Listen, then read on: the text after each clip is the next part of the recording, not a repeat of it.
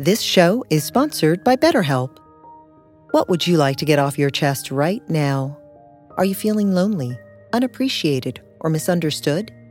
When you keep these feelings bottled up, they can affect you negatively. Therapy is a safe space to get things off your chest and work through whatever is weighing you down. It's a great way to increase your self-awareness, change negative thought patterns, and more. If you're thinking of starting therapy, give BetterHelp a try. It's entirely online and designed to be convenient, flexible, and suited to your schedule. Get it off your chest with BetterHelp. Visit betterhelp.com slash BeHereNow today to get ten percent off your first month. That's BetterHelp, H E L P, dot com slash BeHereNow.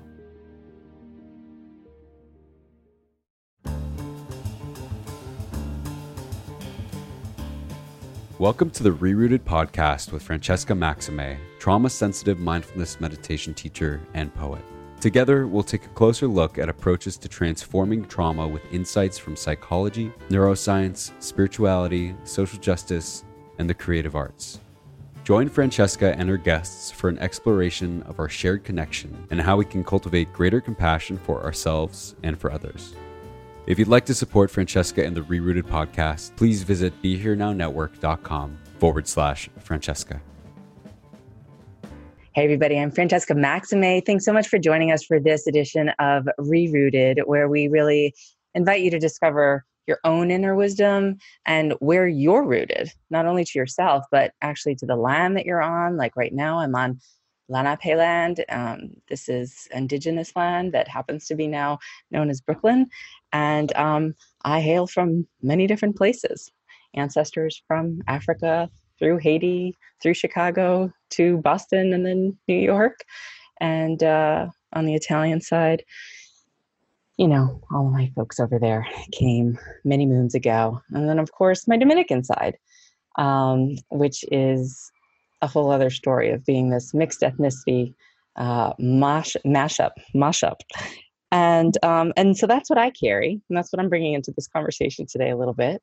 And I'd invite you to explore what you carry um, and see if you can do it without any kind of judgment or, you know, kind of good or bad or right or wrong, but just that mindful approach of bringing attention to the present moment. And as you listen to our conversation with the guest I'm going to introduce in a moment, I would just invite you to sort of think about, huh, what's happening in my body as we're talking about this or as I'm listening to this? Where am I getting tight? Where do I want to check out? Do I want to press pause? Do I want to jump out? Do I want to fight? What do I want to do? And see if we can just notice that and get curious about it as we go along. I promise it's not going to be too painful. It's just a podcast, but it is an invitation and an exploration and an exploration of something that um, the guest today, Patti Digh, uh, D I G H, uh, calls Hard Conversations, uh, an Introduction to Racism. It's a course that she offers online that I've taken, which I really found to be so helpful. And it's just really doing on you know, doing the work of, of, of racism, really understanding where this comes from. It's a month-long online seminar program hosted by authors, speakers, and social justice activists, uh, Patti Digh and Victor Lee Lewis. It was featured in the film The Color of Fear, uh, with help from a community of people who want and are willing to help us understand the reality of racism by telling their stories and sharing their resources. So without further ado, Patti Digh. Thank you. Thanks for having me on. Yeah, it's it's really a pleasure. Thank you for um, thank you for doing this kind of work. And um, for those who aren't watching the video and who are just listening, um, Patti, how would you self-identify? I would identify as uh, a very white woman of a certain age. Um, I am Southern, uh, raised Southern Baptist, so that's in my background, and I bring all that forward with me. Um, I, I would identify as a social justice educator more than anything else. Excuse me, and as a writer around these issues. Beautiful. So, um, so for all of that, this is work you've been doing for thirty years. Um, it's been a long time going, and you've been offering this online class for the last four or five years. So talk to me a little bit about um, what got you into starting to do work around Um, social justice and undoing racism? Um, I think there are two main influences from my life. One was I was an exchange student to Sri Lanka from this very small southern town that I lived in with not very much racial diversity at all. And I end up living with a Sinhalese family, a Buddhist family in Sri Lanka. And uh, there was just some sort of opening. I had never even been on an airplane before, so it wasn't that I had experienced any part of the world. And here I find myself with a group of people who are vastly unlike me in terms of how we look. And we had so much in common. I was sixteen years old and had no fear of being in this different culture, and took away from that a lot, a lot of things that I thought about, um, not only about the people that I lived with, but about religion, because as I said before, I was raised Southern Baptist, and here I am studying with Buddhist monks and really looking at a very much broader sense of the world and ourselves in it. Um, and then the second thing was that I went to a Quaker college when I started college, and I fell in love with a black man who was this amazing, and is this amazing human being. Um, and my parents disowned me as a result of that whole process. So that... What year was that? That was nineteen seventy-eight. Hmm. Yeah, nineteen seventy-eight. And we, you know, we were the victims of quite a bit of... Um, name calling and spitting and violence in Greensboro, where we were living.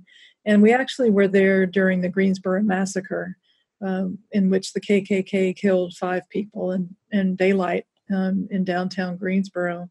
Mm. So it was a dangerous time to be in this relationship. And I found myself unmoored in a way because my family, you know, said that we can't accept this. Um, that was a big education for me. I was eighteen, nineteen years old and really beginning to see the impact of racism uh, on a very personal level, and, and certainly the impact that it had on my boyfriend. Um, my parents never met him, so it was all an abstraction for, for them. Mm. So that had a profound personal impact on me and on the work that I do in the world. I wanted to Um, make sure that that doesn't happen, uh, frankly, and uh, educate people. I, I realized at the time when I started this Hard Conversations online class um, that I could either be really angry about these issues or I could try and educate people around them. And so I chose to try and educate people. And certainly it's tough when you have, when you add on the layers of parents and family and all that's associated with that, and the violence that we were facing in Greensboro. Um, it was a pretty important time in my life, and uh, has a direct impact on the work that I do. Yeah, mm-hmm. Really moving story. And I'm so glad that you shared it, because I really think it, it puts in place the framework for um, your dedication, your passion, and really Um, you know, the seed that was planted early on that is uh, continuing to to grow and flower and benefit um, with all kinds of different fruit. Um, so thank you for that. Um, on a personal note, I, I know also my grandparents weren't all thrilled when my mom, you know, uh, was was with my father uh, as a Haitian and Dominican man with uh, brown skin. And uh, it was interesting because in that case, things didn't work out, not because of his skin color, but because of his own, you know, sort of trauma and conditioning and personality that, that um, you know, wasn't a good long-term fit. But it was, uh, it was interesting that once I was brought home, um, my grandparents did still embrace me and were willing to to raise me. So I, I am forever grateful for, for that. You know, it's interesting when you say that it wasn't the skin color, that there were other pieces. I think as a young adult, trying to tease out whether it is race that is causing the split or not. I'm not with that boyfriend anymore. It was a college romance. But it took me a long time to to really try and make sure I'm not choosing the easy route here, just because this is really hard. Um, and so... What do you mean by that? Uh, you know, in, in terms of extending a relationship that might have ended sooner, um, really trying to suss out, am I breaking up with this person because it's time for us to break up? Or am I breaking up with this person because this is just too hard? Right. not being in touch with my family. And my father died in the middle of all that. And my mom said I killed him. And you know, oh, there was a lot of stuff that went on. Um, and so I think that's that's something for us to think about, is the the ways in which the overlay of race really have an impact on what decisions you're you're making and when you make them. Um, it was harder for me to break up with him than than it would have been otherwise, because I wanted to make sure I'm not doing this because it's a tough situation. Um, I'm, you know, I'm doing this because of uh, conditioning that he has, or that it's yeah. not a good fit, you know? Yeah. Yeah. yeah. No, that's, I, I'm so glad that you, that you're emphasizing that distinction, right? Because we can't just say, you know, well then all of, you know, these are the words we want to be careful with, right? All, never, always, you know, none, whatever. Right. So like all people of color are just perfect, or all white people are horrible, or all, you know, like what? Yeah. No, we're not, this is not that conversation. This is about everybody's an individual, unique, right? And has their own imprinting from whatever, ancestrally, intergenerationally, you know, personal, you know, situations. So, um, and, you know, they may also come into the world with a particular skin color that may or may not predispose, right. you know, them to a variety of other um, situations. So thank you for that. Um, so moving ahead then from, from that place uh, in the beginning, um, talk to me about why did you end up starting this class? Because you've been doing this work for, you had been doing this work for two decades. Um, this online class that you offer for a month, it's about a hundred bucks. It's, you know, relatively affordable. Um, and, and who is it for? Who would take it? Excuse me. And what could they expect in it? The reason I started it, it was uh, born out of what a friend of mine called my summer of rage, uh, the summer of two thousand fifteen, which was really sparked by the Charleston massacre. And what happened after that, I, I first felt a sense of despair, because I had been doing the work for thirty years, and here we were, you know, in the in the summer of two thousand fifteen, and this is still happening. Um, but I got angry, and I got angry in a pretty unproductive way with people who were on my Facebook page, for example, who were saying, I'm colorblind, or all the things that I've heard all through my life that have irritated me. They just erupted in rage in that summer. And I decided at one point that this was not healthy for me, which in fact it was not, um, but that I could either continue to be angry and lash out at people for being ignorant, or I could try and teach them. And so I, I it was a, an amazing summer for me um, of sitting down and saying, okay, what would I teach people? What would I have them know and understand and see differently as a result of taking this class? Uh, so I, I set up four weeks of class. The first week is around structural racism. I really wanted uh, white people in particular to understand the history of racism in this country, the fact that we're founded on racist principles. Um, and I really wanted folks in the class to be overwhelmed by the sheer magnitude of the issue in that first week, which they are. Uh, you know, every time I teach the class, there's a, wait a minute, hold on, this is too much. It's too much information.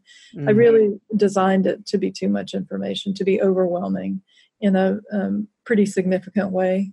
And uh, can we just pause there for a moment and, from your view, define racism? Oh, racism for me is all about structural and systemic uh, systems that have been pl- put into place to keep Uh, people of color in a certain uh, place in the society.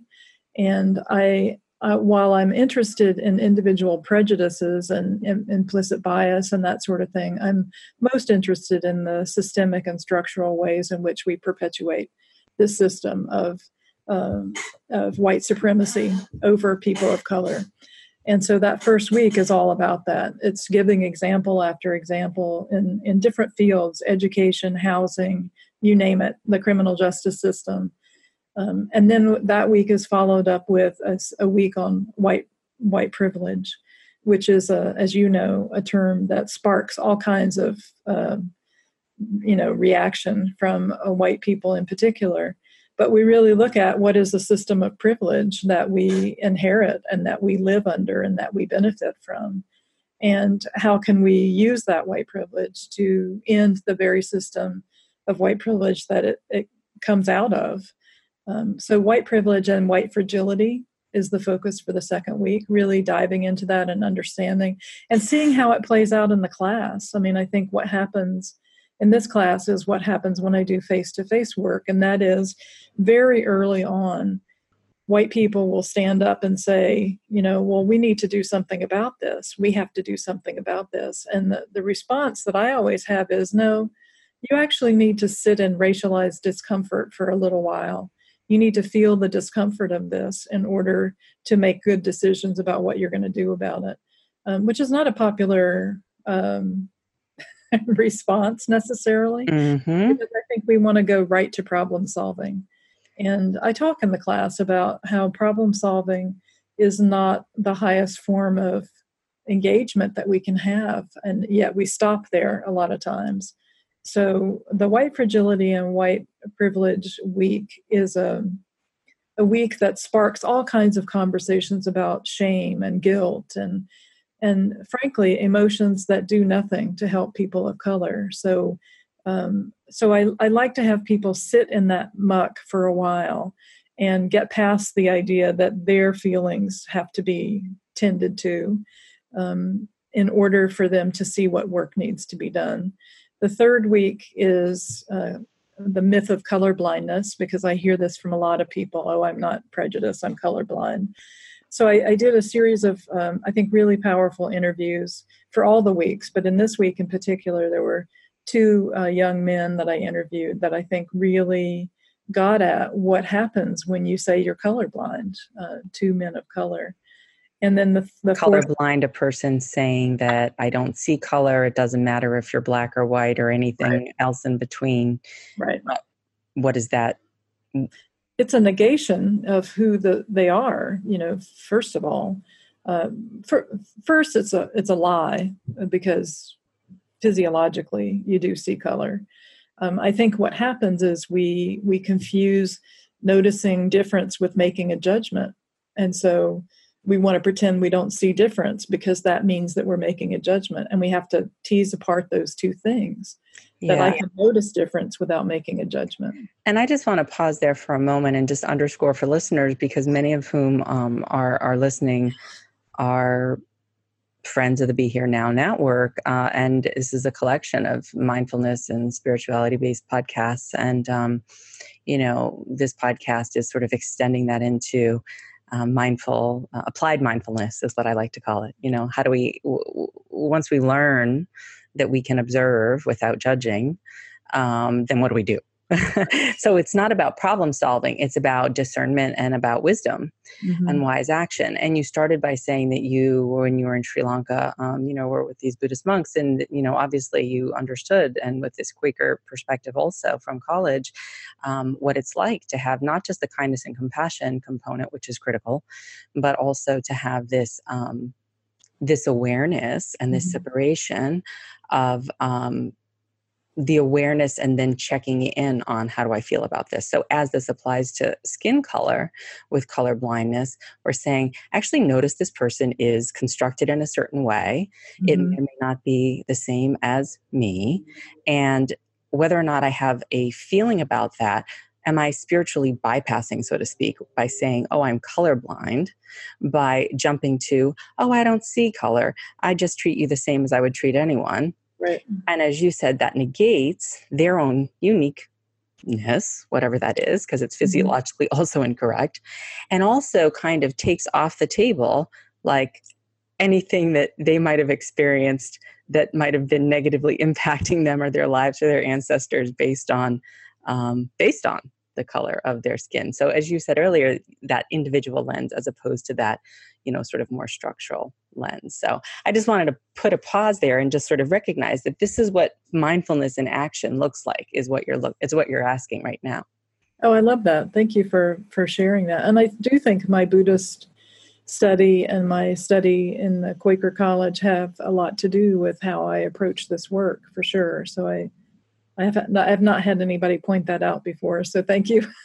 Well, it's just the way I see it, because it's the present moment attention to what's actually here without judging it, right? And without clinging to it, pushing it away, or zoning out about it. Yeah. I mean, if it's ignorance and you're zoning out and you don't want to see it, and that's what colorblindness is. And that's what the Buddha says is the root of, you know, suffering, which is, you know, not being able to see clearly. Mm-hmm. And colorblindness in that way is, well, you're maybe not acknowledging or seeing clearly what's actually here. And you, I think you are, and you're denying it. You know, it, it's an interesting, um, because the discomfort is too real. And the fact that I would have to face my own bias about, about this person based on skin color, for example, um, you know, that's hard for, for us to do. And I think sitting in this discomfort is really hard for us to do as well. Yeah. Uh, one, we're rewarded in this culture for, for forging ahead and solving things. Um, but two, I think this, this question that I raised earlier really is the crux of it. And that is, can I notice difference without making a judgment in my head or out loud, uh, either one? Or even notice that there's a judgment arising, but have the yeah. awareness to notice that there is a judgment around it. Right. Right. Exactly. So like, there's this thing that I'm noticing, then there's the way I feel about it, which in, you know, mindfulness or Buddhist terms, they would call the Vedana, the feeling tone, how you're, you know, what's the, what's the quality of, of, mm-hmm. of the, the, the thing that you're noticing, you know, pleasant, unpleasant, or neutral or whatever. And, um, aversive energy or clinging energy. Right. Uh, and then, and then there's the next step, right. Of, of kind of, what do I do? But if you can be with those, if you can check those out, there's the thing, there's how I feel about the thing. None of those are me. None of those are the thing. They're just other steps, right? They're little yeah. chunks on the train. And then, and then what happens? Yeah. Then it kind of can get interesting or curious, you know, about what's next for possibility, I think. Yeah. And I think curiosity is a great word for it. You know, how can I, how can I live in a spirit of curiosity, um, as opposed to judgment, becomes an important question. Yeah. Around this work. Yeah. Okay. So sorry, I interrupted you, but keep on. Um, I don't remember what I was talking about. Well, you were on the, sorry, you were on your class weeks. And so we were talking about oh, white see. privilege and white fragility and those terms and people getting stuck in a shame spiral or feeling as though their feelings are needing to be tended to. And then you're going to go to the next step. Yeah. So colorblindness is the third week. And the last week is how to be an effective ally. You know, it's, it's, what's the ask, what, what are people of, of color asking for us to do? And what do we need to do and want to do around these issues? What's helpful and what's not helpful? What's right helpfulness around this issue, I think, is the question. And, uh, and so we explore what that is. And also we explore, um, you know, how do I, how do I maintain this focus, uh, over a period of time? Because as you know, this is not a four week okay, now I've done it, you know, and now I'm I'm educated and I am uh, skilled enough to go out and change the world. It's really an ongoing process of education. So how do I maintain the focus uh, that I have around these issues? What's the why for it in me? And that's that's how we end the class. And, and we also end in the last call that we have with Um, a moment for folks to say, this is the, the next step I'm going to take. Because I think it's easy to say, oh, I'm going to go out and I'm going to change my whole community. But uh, that's a great thing to aim for. But what's that first step that you're going to take? What's the really manageable, uh, even small step that will take you in that direction? And I think um, we have to start there. That, that's my impression. Yeah. And one of the Dharma teachers at New York Insight um, that I, uh, you know, would often um, learn from, uh, Gina Sharp. Uh, I remember a few years ago when she was teaching heavily there, she was asking, you know, so what can you do? What can you do? Right. And at the time I didn't, before I started doing some of this work, I really didn't have a good answer because I was also sort of in the dark. Um, and I really didn't know what I didn't know, even though I have this mixed ethnic background, even though I have been, um, the subject of microaggressions and I have all this intersectionality and terms that even some of our listeners may not totally be familiar with, but it just means that there's a lot of different things happening. It's not just a monolithic Mm. Um, you know, identity, really. It means that I'm Haitian, Dominican, and Italian. It means that I'm a minority, and it means that I'm also have a lot of white skin privilege. It means that I have an Ivy League education, and it means that I grew up uh, with a working class mindset and, you know, a variety of different things. And so, um, anyway, but you were going to say something. Go on. Oh, I can't remember. Okay, sorry, I had you. I had you mesmerized there for a moment. You did. You I was hypnotizing you with my with my uh, multi-ethnic uh, verbosity. Um, so, so let's so let's just go back then, because I, I think you've said a lot about how the class is structured. But one of the things that struck my attention is this piece about folks not wanting to um, sit in the discomfort. Um, so it's sort of uh, what one of my friends calls the newfound wokeness, wants to go out there and be like, whoa, you know, let's change the world. And we're like, no, you need to actually like just, yeah, right? Um, because where is that energy coming from? What's the intention of it? Is it to escape your own pain, or is it to really help others? And you have to really sit with that in order to be able to discern it. Right. right? You do. Just, yeah. And then learn the tools for self-regulation, which is sort of some of the work I do with folks, um, so that you can increase your capacity for the discomfort without feeling like you're getting flooded or just, you know, going into quicksand. So from the mindfulness perspective, I think we also look at um, urge surfing, and we look at, you know, comf- discomfort tolerance, right? Like, how can I, you know, do the thing or be with the thing, but not have to have more of the thing, you know, mm-hmm. or, or, or none of the thing. Right. Um, and so how does that show up in terms of what happens with people when they kind of notice what they've been missing about mm, the history of race in the United States and, you know, four hundred fifty years of, uh, frankly, oppression and systemic injustice? What, what, what happens when you're inviting them to kind of just sit with it? I think the first thing that happens is they make a choice about what they do at, at a hot spot, at an edge. And my take on learning is that anything you do at that hot spot is really valuable. So if your first inclination as you're being exposed to all this is to flee and to run away from it, that's great. It's just really good information for you that that's what your operating system is based on. If your idea of sitting in discomfort is to really sit in it and to immerse yourself in it, that's fantastic too, because that's how you process discomfort. So I try not to demonize what people's response is, but to say any response that you have to this material is a valid, meaningful response.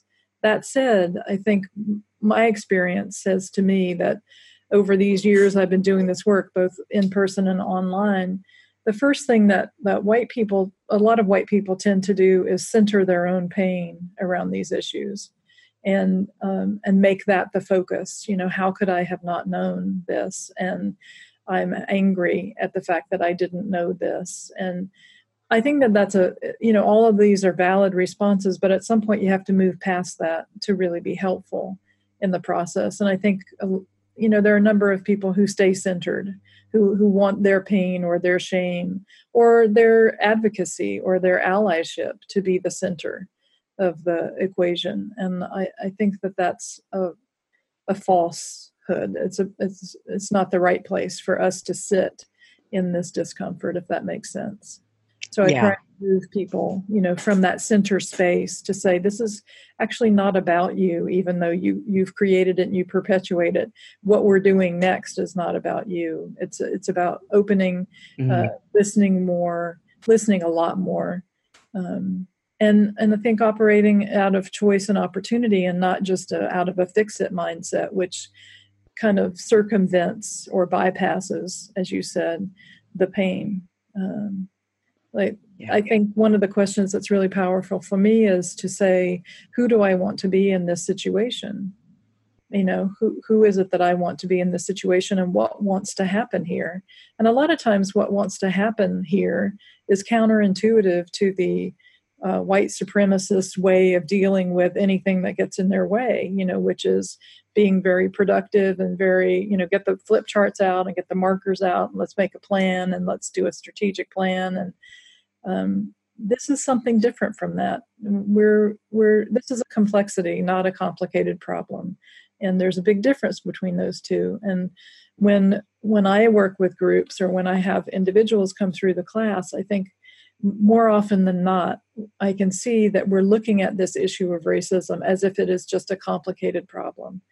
Um, and a complicated problem is solvable. You you you make a plan. and you solve it. A moon launch is a complicated problem. So you can you can get more expertise on your team and you can solve that.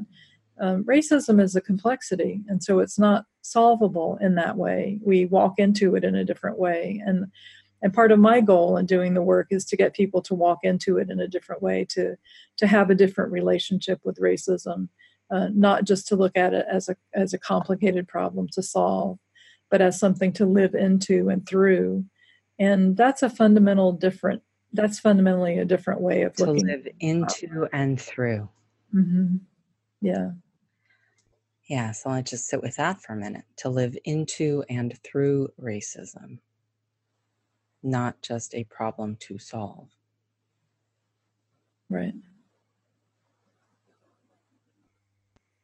So that acknowledges the reality of racism. Mm-hmm. Pause. And then it also invites inquiry. Right. As well as checking around, okay, so here's this whole big puzzle and I'm a piece in it, right? And so how does that, how does that play out? And if I bring awareness and intentionality to that, can I have a little more agency in terms of what I'm bringing to my piece of the puzzle? Right. Um, and how then that might, you know, like the butterfly's wings, they, you know, influence the, you know, waves else, you know, miles and miles away. How do I influence that? Mm-hmm. The system, right? That we're all a part of. I mean, I think that that's, you know, we keep using this term white supremacy, and maybe I should ask you to define that from your perspective also, because I think some people are like, white supremacy, that's not, what are you talking about? And they get all, you know, knickers in a knot. It's the same kind of knicker in the knot syndrome that comes with white privilege and white fragility. Um, I think, you know, once we can identify and speak to and say the words white supremacy, it's clear that the, the structural racism and systemic racism that we see around us, and this is not something that we can believe in or not believe in because it's fact. It's not a, a belief system, it's fact. Um, once we begin to to really understand the systems that have been put into place and that continue to be perpetuated uh, to, to keep whites on top of the system, um, I think speaking the words white supremacy become very important for us, you know, that we need to name what it is that's happening and that we're complicit in it, you know, and that I benefit from it. Yeah, and I just want to pause there too, because I was taking a class with Joy DeGruy, who is um, uh, a Black uh, social justice warrior, um, if you will. And, you know, her point about this, I think, is that it's based on, and you know, it's based on superiority. I mean, supremacy, to be superior necessarily, whether it's patriarchy and you're talking about gender. Patriarchy as a system really is is the parent of racism, if you will. Um, right. So it's sort of like concentric bubbles, if you will, um, because it's the systemic structure of, uh, as Gloria Steinem said, you know, ranking and not linking. Mm-hmm. Right. So when we're looking at things of, so if white is best, anything else is bad or worse. And so I need to maintain that I'm best. Right. So I need to stay whiter so I can stay better. And then that would, from that, you know, fall all these other things of, well, then we have to just have whites only. And of course, we know the Jim Crow laws and we know segregation, and we have to be redlining, which means that we have to keep people out of certain neighborhoods and gerrymandering and, you know, all these things. And they can't inherit wealth or accumulate wealth. And so we're not going to give them home loans um, and things like right. that. And I'm just curious about that. We talk a lot in, in, in mindfulness and in Buddhism about fear, about fear being the root of so many things. Unchecked fear, unaware fear, untolerated internal, you know, sensing of fear. Can you speak to that at all about how that plays into this um, white supremacy? What are, what, what are they, what are people so afraid of is going to happen if, like, we all have equity?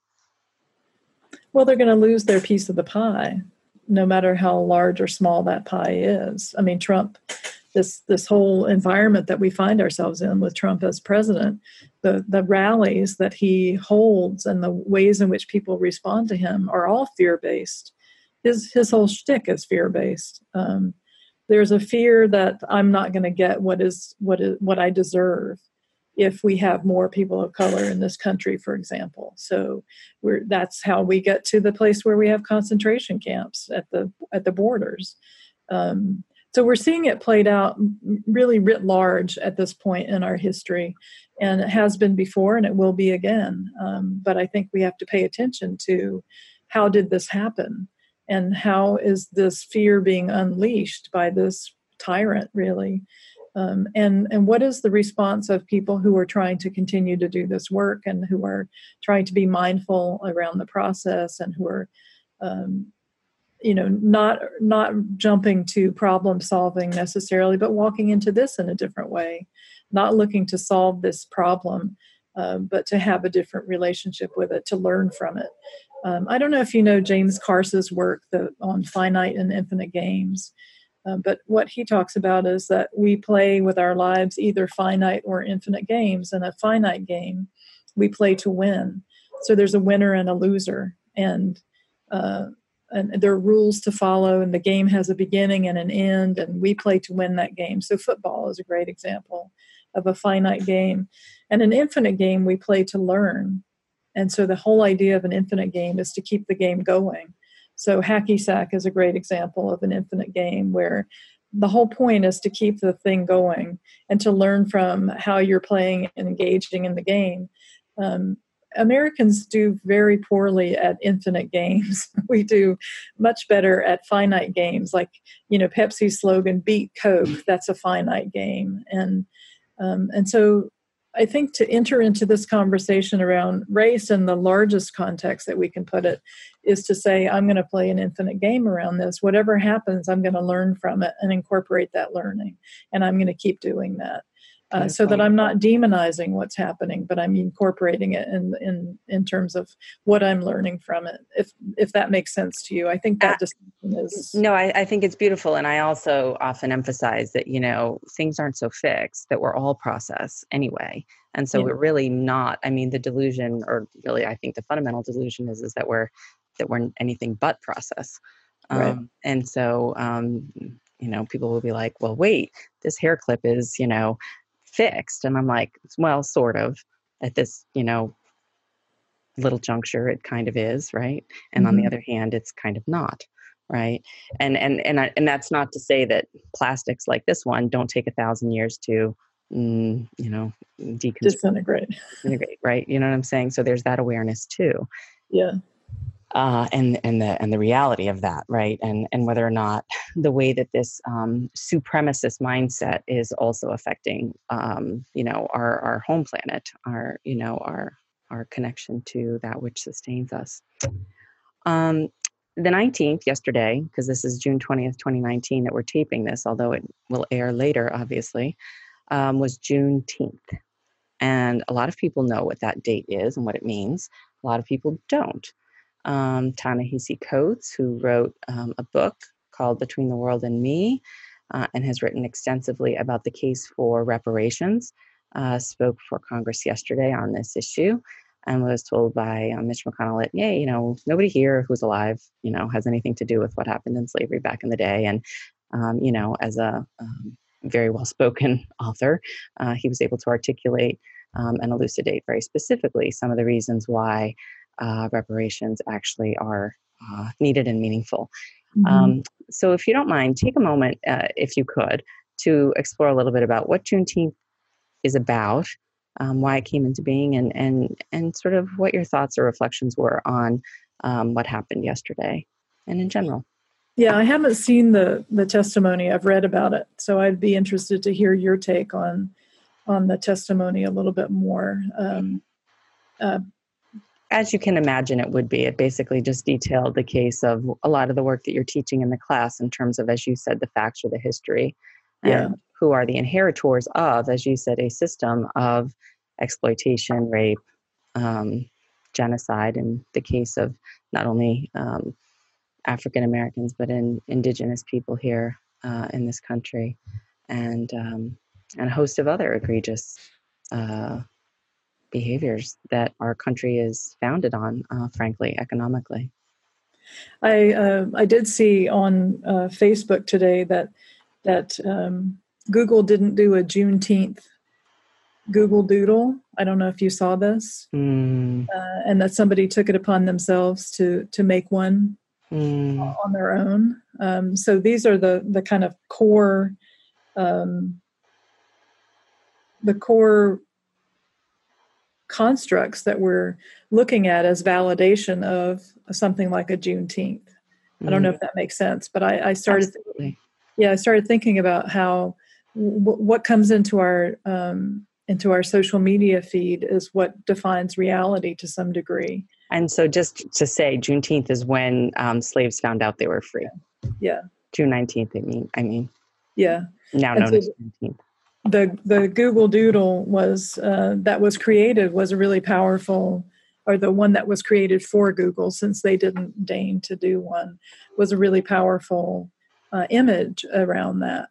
And um, you know, I I have conflicting feelings about how much we put on social media in terms of the knowledge that we have or don't have around these issues, but that's. Uh, not to say the the Google Doodle is an important thing, because it does bring up uh, pieces of history that have been forgotten. Lots of uh, women of color, for example, who are scientists, have been featured in the, the Google Doodle. I don't know why I'm so fixed on this. I think it's because it's such a um, it's such a visual representation of what we care about or what we know about in this country. And, and also, for me, it brings in a question of who within Google who determined such things yeah. never occurred to, or who within Google who may have had the courage to bring this up as an idea was shot down.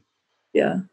Well, and you think about Independence Day. I mean, uh, I'll be interested to see the Independence Day Google Doodle. Um, so it's not the end all be all in terms of knowing about these issues, but I think we have to look for these kind of um, Uh, hallmarks of what the culture is talking about. And so many people are talking about Fox News, for example. That's become the hallmark for a lot of people around what's going on in this country. And it's dangerous. I think that's a dangerous thing for us to um, hang our hat on, is looking at this state T V. And I'm going off on a rant a little bit. Well, but, yeah, I mean, I used to work for Fox, so I, I you know, I've reported for them and, and have had my own experiences there uh, in terms of what and how, as a reporter, I was, you know, being guided in terms yeah. of my lines of inquiry and the ways in which I would go about um, being able to access people that they wanted on the air at the time. I think um, Mitt Romney was running for president. And, um, you know, and also for Sinclair, which is a very uh, conservative, powerful, you know, media group, Tribune also. Um, and so I've worked for um, a lot of media companies, mass media companies, that have kind of come at things from a certain uh, angle. And, you know, that was something that came out of um, Roger Ailes, who was the former, now deceased head of Fox News and Brainchild. Uh, you know, he was Nixon's advisor back in the day mm-hmm. and um, was really an amazing strategist, but really understood, to go back to this notion of fear, what it was, and kind of could sniff it out in people, kind of could sniff out, like, you know, where are people's, um, I've heard someone in marketing say, where are their pain points, right? Mm-hmm. Um, and so, like, kind of feeding that. And then to take that against what Rumi, the um, poet, would call, you know, fear is the cheapest room in the house. Mm-hmm. So it's cheap, like, you know, you get your Doritos or your Twinkies or whatever, but ultimately, how nourishing is it? And, and what's the cost, not only to, to whomever else, but to you too, long-term, right? Do you have the equivalent of diabetes or, you know, cancer or something like that, because that's what you're feeding. Um, well, you know, it's interesting, because the number one thing that people talk about when they are asked at the beginning of my class, why are you taking this class?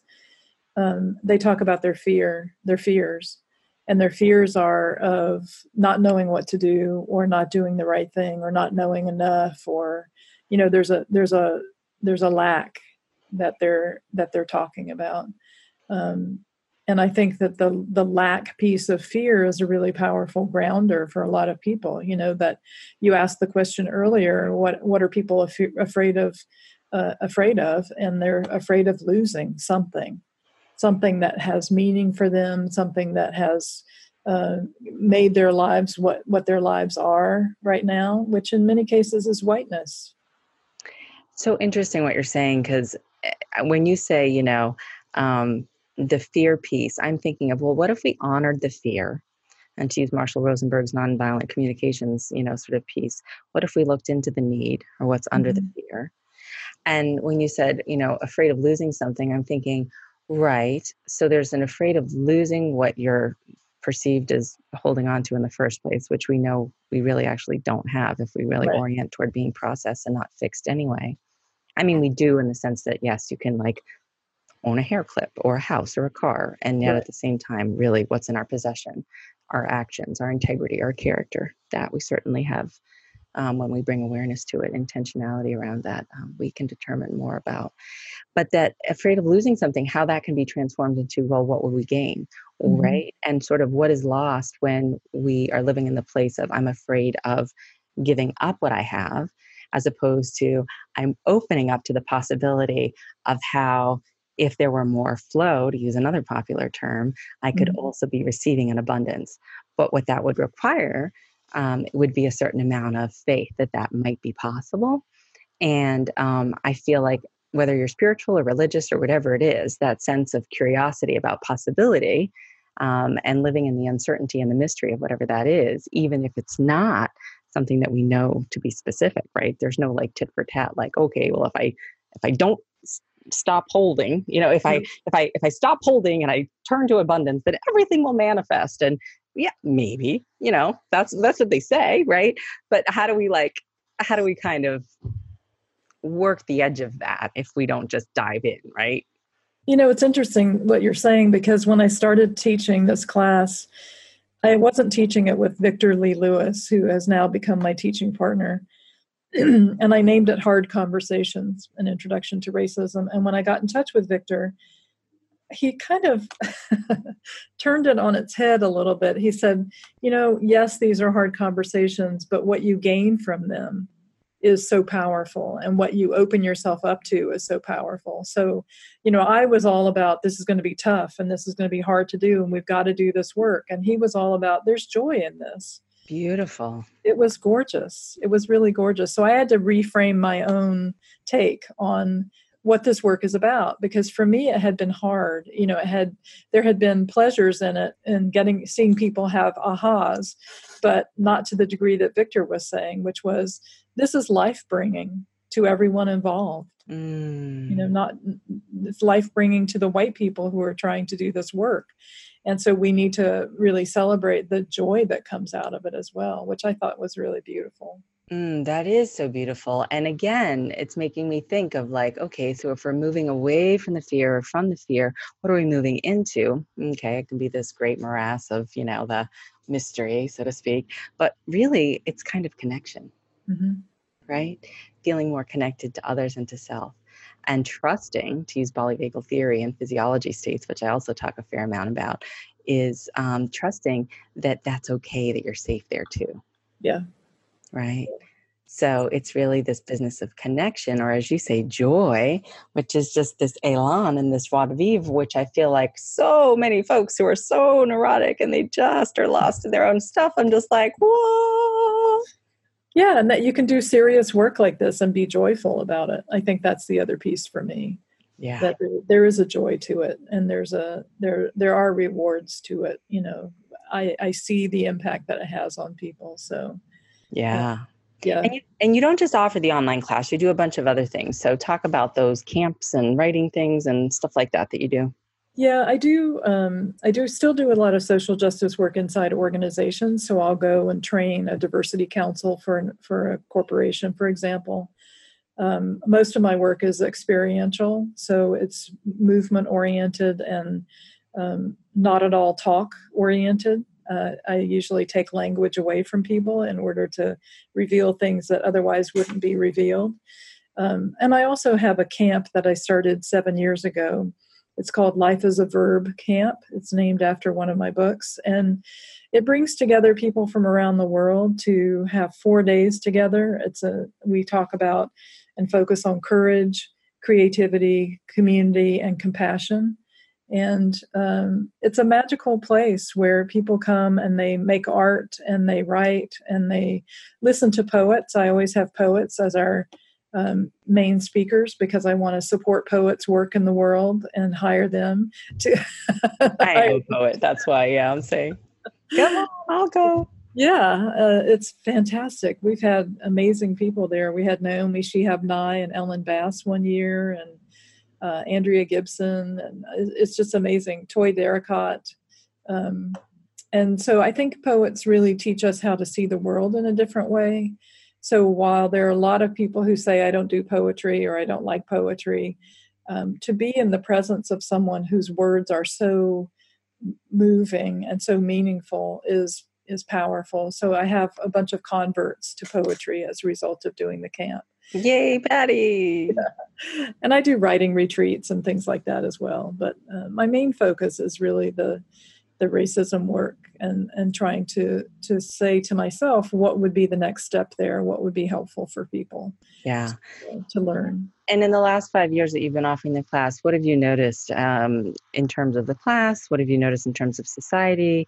Obviously, there's still egregious um, structural, as you've said, um, you know, systemic uh, and increasingly uh, challenging policies uh, for uh, people of African-American descent in this country, and also people of any other ethnicity or color mm-hmm. that isn't, you know, white um, and Eurocentric.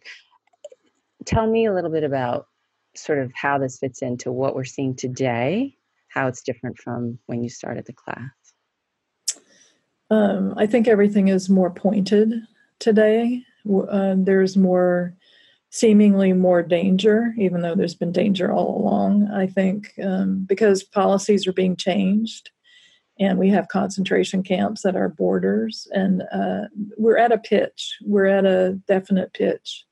Um, but what was, I, I will say, what was really um, heartening to me when I started this class is I thought maybe fifty of my friends would sign up for the first class, you know, just to support me.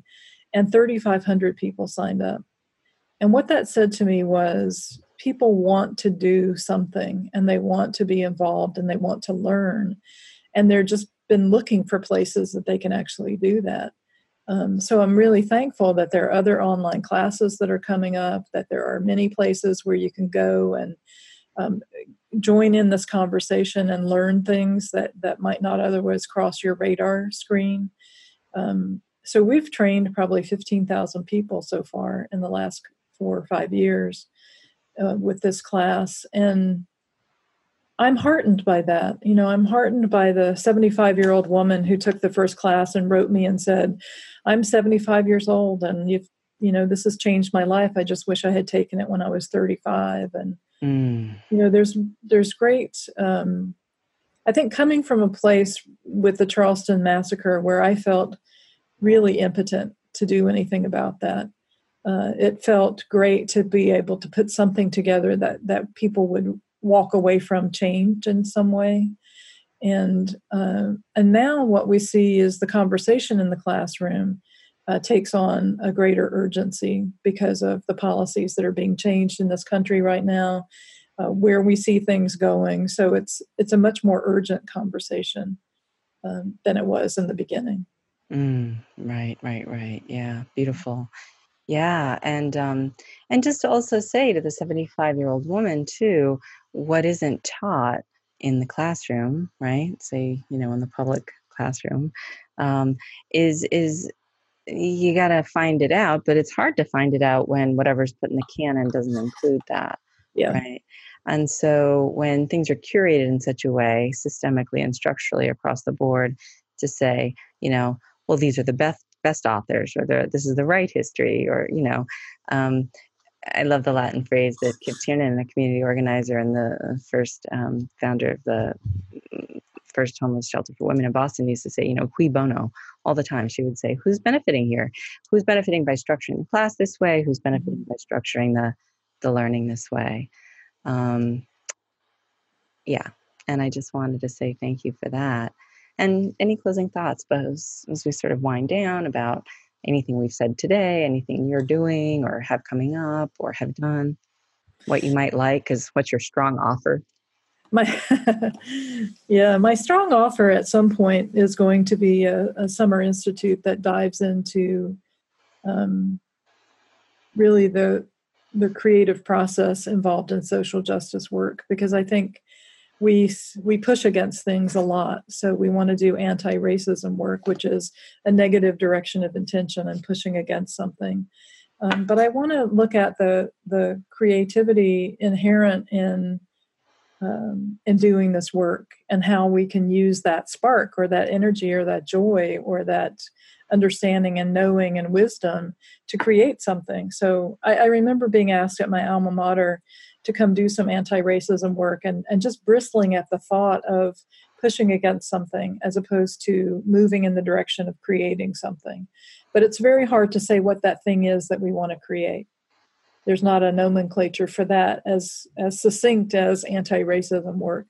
So I'd really like to dive into the the ways in which this work plays out in a creative Uh, in creative forces. So what am I creating, whether it's art or music or um, better training or whatever it is, you know, what is the genesis of that next step that we're going to take?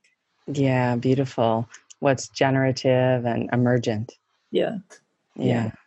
What's, um, to use Eugene Gendlin's focusing language, what comes freshly, mm-hmm. you know, what's new. Yeah. Yeah. Beautiful. I love that. Um, Patti Digh, I uh, invite everyone to um, check out her website. It'll be on the links and everything. Um, and I just want to thank you for all of you've done, all you've done, and all that you will be doing. Well, thank you. It's been a pleasure to talk with you. I really love what you've brought out in this conversation. So thank you. I've learned a lot. Thank you. So have I. Take good care.